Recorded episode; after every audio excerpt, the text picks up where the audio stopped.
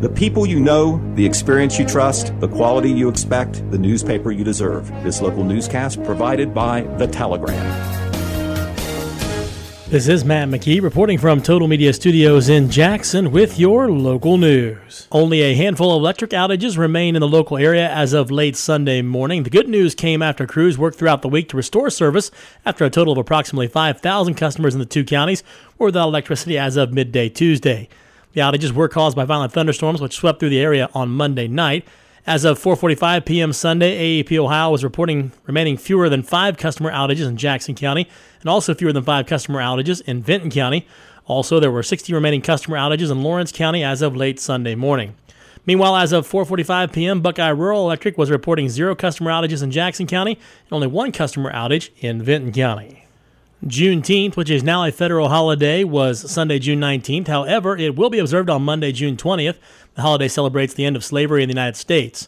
Several entities in Jackson and Vinton counties will be closed in observance of that holiday. All Coalton Village offices will be closed and will reopen on Tuesday. The last day to pay water bills will be June 21st, with shutoff being on June 22nd.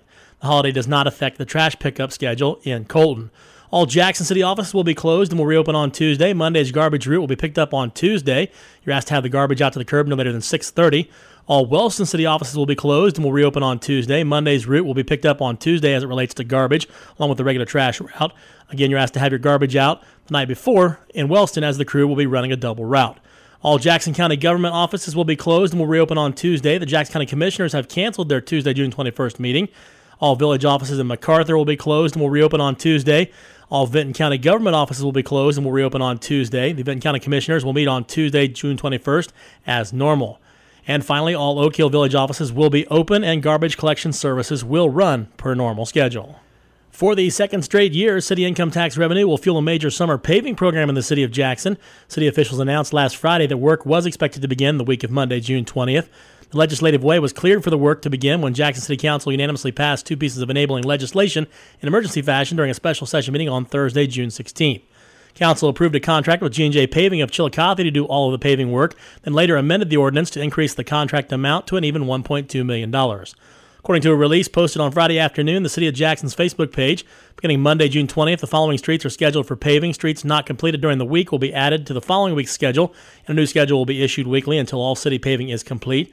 In order as planned, we'll start with Atomic Drive from McCarty Lane to the end, Twin Oaks Drive from Burlington Road to Terry Lane, Terry Lane from Twin Oaks Drive to the end, Canterbury Drive from Burlington Road to the cul-de-sac, Hilltop Drive from Dickinson Street to the new pavement, Dickinson Street from South Street to Hilltop Drive, and Payne Street from South Street to the end. The city is asking businesses and residents in the planned area to please ensure vehicles and any other items are not blocking the streets. As it was last year, the intention is to pave in all wards within the city. Some streets have not been included in this year due to other known projects that would damage the new paving, such as the Columbia gas line replacement, city water and sewer line replacement, and grant funded projects which have not been scheduled. City employees and all the contractors would appreciate your patience and consideration during the paving and construction projects. The city's paving is being made possible by the passage of the five year 1.5% city income tax, which was approved by local voters in the 2020 general election.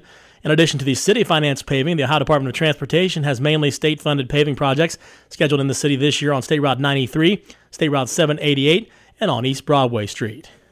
McArthur Village Police Officer Bryce Chesser has been rewarded in two ways for his dedicated service to the village over the past three years. Police Chief Matt Kite recently promoted Chesser to the corporal's rank. The chief explained the promotions signify the hard work and excellent service Chesser has given to the village and what he has learned as a police officer.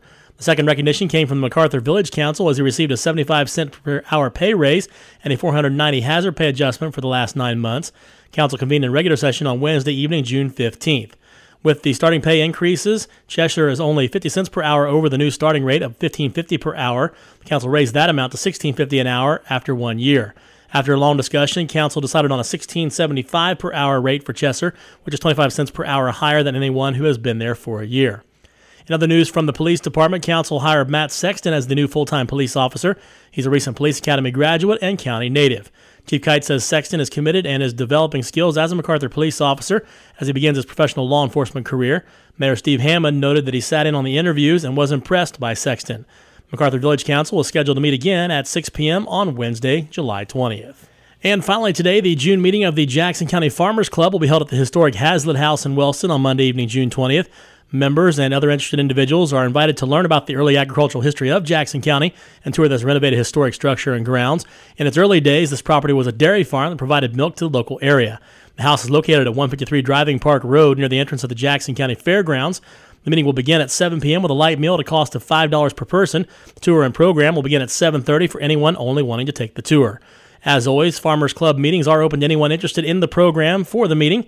Anyone with questions about the meeting can call the Jackson Vinton FSA office at 286 5208 extension 2. Again, from Total Media Studios in Jackson, I'm Matt McKee, and that was your local news.